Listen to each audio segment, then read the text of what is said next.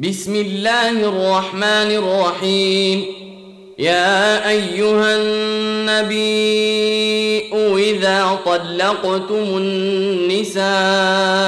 فطلقوهن لعدتهن واحصوا العده واتقوا الله ربكم لا تخرجوهن من بيوتهن ولا يخرجن إلا أن يأتين بفاحشة مبينة وتلك حدود الله ومن يتعد حدود الله فقد ظلم نفسه لا تدري لعل الله يحدث بعد ذلك أمرا فإذا بلغن أجلهن فأمسكوهن بمعروف أو فارقوهن بمعروف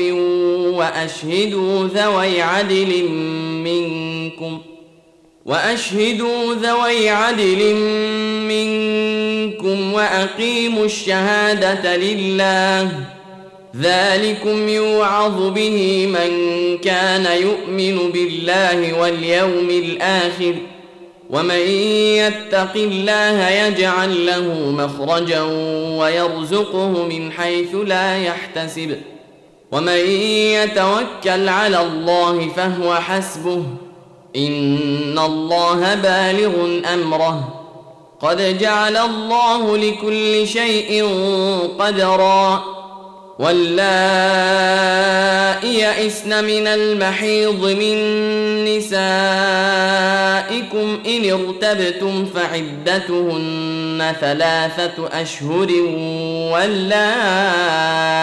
لم يحضن وأولاة الأحمال أجلهن أن يضعن حملهن ومن يتق الله يجعل له من أمره يسرًا ذلك أمر الله انزله اليكم ومن يتق الله يكفر عنه سيئاته ويعظم له اجرا اسكنوهن من حيث سكنتم من وجدكم ولا تضاروهن لتضيقوا عليهن وإن كن أولات حمل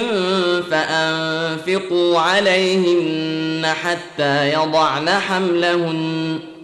فإن أرضعن لكم فآتوهن أجورهن واتمروا بينكم بمعروف وإن تعاسرتم فسترضع له أخرى. لينفق ذو سعة من سعته ومن قدر عليه رزقه فلينفق مما آتاه الله. لا يكلف الله نفسا إلا ما آتاها. سيجعل الله بعد عسر يسرا. وكأي من قرية عتت عن أمر ربها ورسله فحاسبناها حسابا شديدا